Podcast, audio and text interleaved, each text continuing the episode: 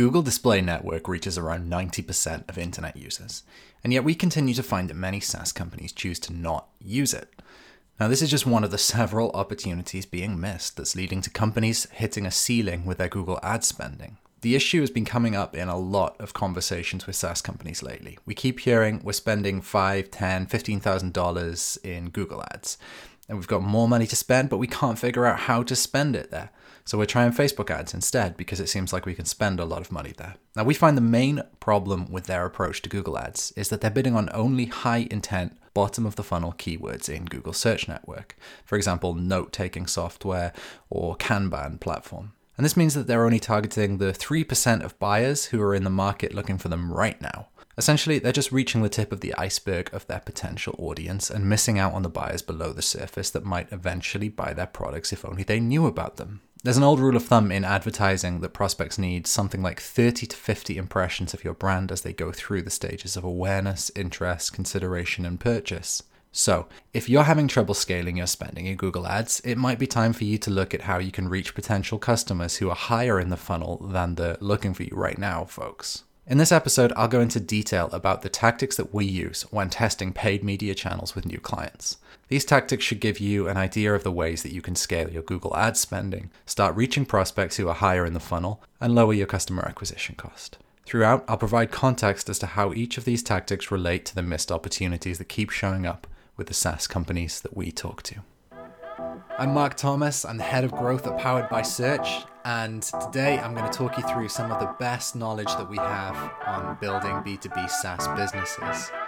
Now, if any of this is interesting to you and you want to read more, you should go to our website, it's poweredbysearch.com, and check us out there.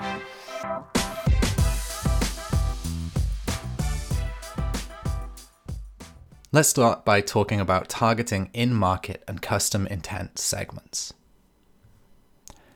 There's a perception that features like in market and custom intent segments are sort of advanced because a lot of the SaaS companies that we talk to strayed away from using them. This is a missed opportunity because in market segments allow you to direct Google to only show your ads to prospects that they've deemed are in the market i.e., looking for terms that indicate that they're preparing to make a buying decision and have been doing so within the last two weeks. Now, since Google's algorithm for this has become pretty good, we think that more companies should be using this feature. Now, in addition to in market segments, we also have custom intent segments, which are similar to in market but involve a higher level of precision.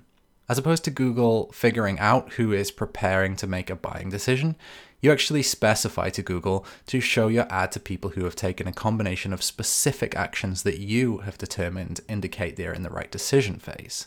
So, going beyond, but including the words that users are searching for. Let's take an example here. Now, if you sell team messaging software, you might set up your targeting such that Google will show your ad to anyone who has searched team messaging software, checked you out on G2, visited a popular blog post about the best team messaging software, and watched a YouTube video about team messaging software products. Now, the point of targeting in market and custom intent segments is that you'll pay more for clicks from people who you can tell, based off the data, are ready to buy than for people who you're less clear about whether they're ready to buy, or maybe they're just in the research phase. We found through testing that applying in market and custom intent segments can significantly reduce your CAC.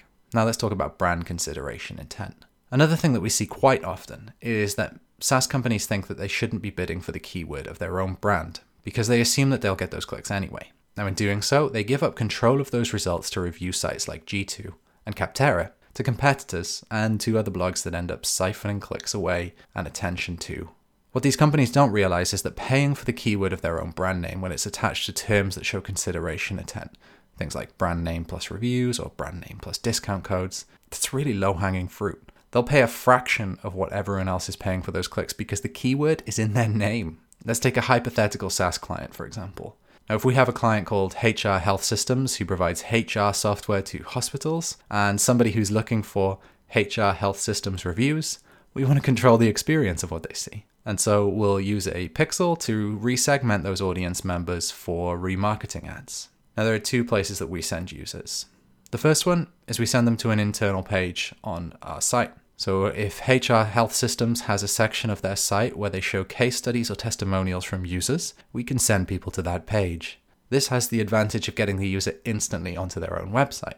But then option two is to send them to a claimed G2 or Capterra profile. If HR Health Systems, our client, hypothetically, has claimed a G2 or Capterra profile, we might send searches through our Google ad to that profile, which can also help to minimize the PPC fees that these review sites charge, especially if we have the ability to promote the profile in a way that shares a favorable light on the company. So let's say we've sent someone to our website. Now, by using a pixel to tag the individuals who click on these links, we're identifying a group of people who are probably very close to making a buying decision, which makes them more valuable at this point than people at the top or middle of the funnel. And so we're willing to pay a much higher bid for these people because they're not just a click. And we have this data that tells us they're a legitimate lead. Now, at this point, we'll deliver a remarketing ad to those people and use a bid modifier that indicates we will pay, for example, 300% more for their clicks. The other brand related intent keywords we test for are brand versus competitor intent. We regularly see SaaS companies opt out of bidding on direct comparison intent phrases like their brand name versus competitor brand name. In doing so, they relinquish control to their competitors and the rest of the web to shape the narrative around these results. And therefore, they're missing the opportunity to shape the narrative in their favor. In our work with clients, we'll strategically create direct comparison landing pages that live on our client's own website and describe in detail the differences between the services. We'll make it clear for the reader who this service is for and who it's not for, with the intention of saving the customer the pain of wasting time and money by signing up for the wrong solution. And while some people are of the opinion that direct comparison pages are unethical potshots at competitors, we disagree. By creating this page and having it live on your own website, you can remain transparent and be real about the differences between what you have to offer that might be a better fit for the reader.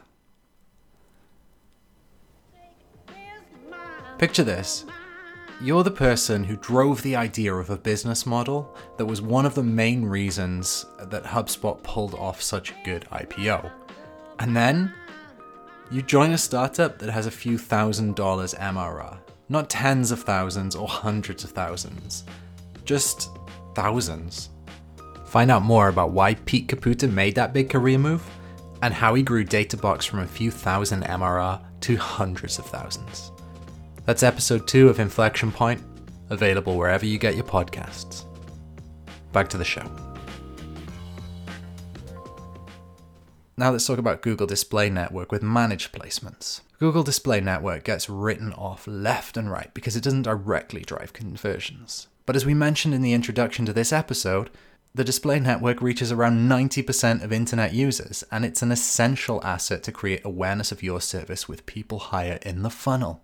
The targeted way of using GDN, that's Google Display Network from here on out, is called managed placements. It's the opposite of what's called the automated placement, where Google will display your ad on literally any website with no regard for the relevancy of your ad with that audience. With managed placement, you choose which specific websites your ad will display on. So, if our client knows which websites their prospects go to during the different stages of awareness, interest, consideration, and purchase, then we'll target those websites with customized advertising. For example, if I'm FreshBooks and I see that there's a blog post about the best invoicing software of 2021, I can create an ad that offers an incentive for a trial and place it on that particular page. And we find that this type of targeting and specificity can be really effective for generating awareness and interest in your product from new prospective customers using GDN.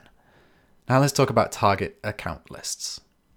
Using existing customer or pipeline data in conjunction with your keyword targeting is another tactic that's overlooked. This data can be used with Google's Customer Match feature to reach audiences that share characteristics with your pre existing customers or leads.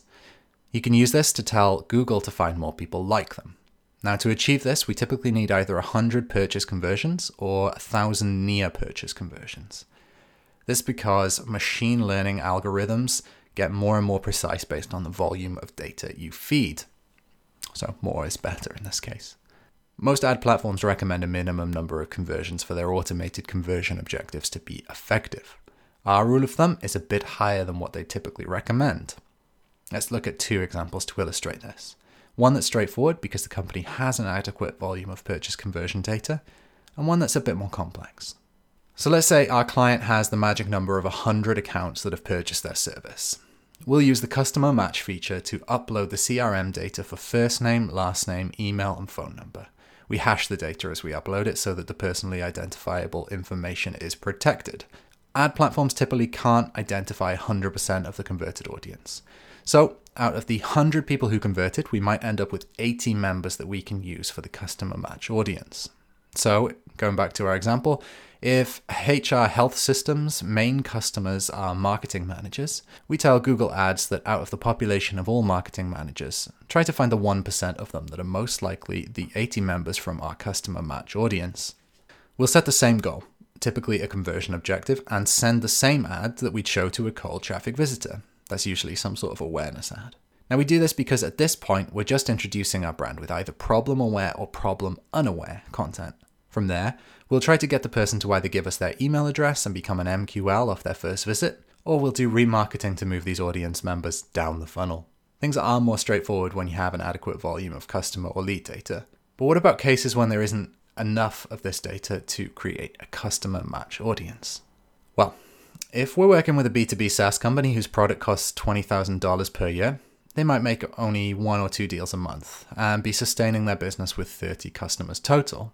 Now, you can't create a customer match audience based off of purchase conversions because there's just too little data. If this is the case, the next step would be to move up the funnel and look at how many prospective customers are currently in the pipeline of leads. So we'll look at this and find that there are 50 leads in the pipeline and we're still below the range of 100 to 1000. And this is when we ask about target accounts. How many companies are on the list of accounts that our client has identified as customers who would be a good fit for their service?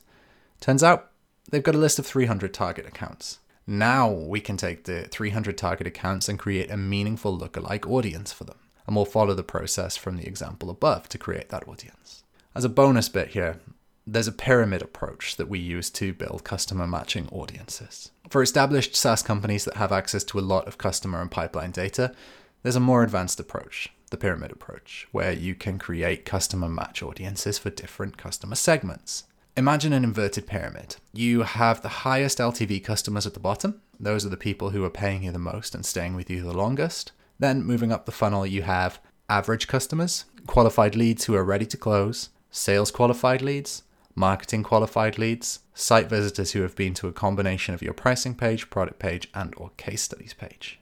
Now, when you create customer match audiences for each of these segments from the bottom of the funnel all the way up, you can narrow down your targeting even further for Google to show your ads to the right people. Let's bring this all together here. If you're a SaaS company and you have a scaling problem with your Google ads, it's likely that there are things that you can test out that will allow you to spend more. By utilizing Google Display Network, targeting in market and custom intent segments, and bidding on your own brand name, you should be on your way to spending your ad budget wisely while lowering your CAC. I'll see you next time.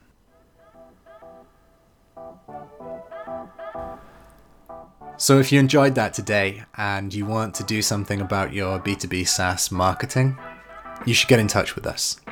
You can do that by going to poweredbysearch.com and checking out our Work With Us page, or you can browse the case studies and blogs that we have on the site.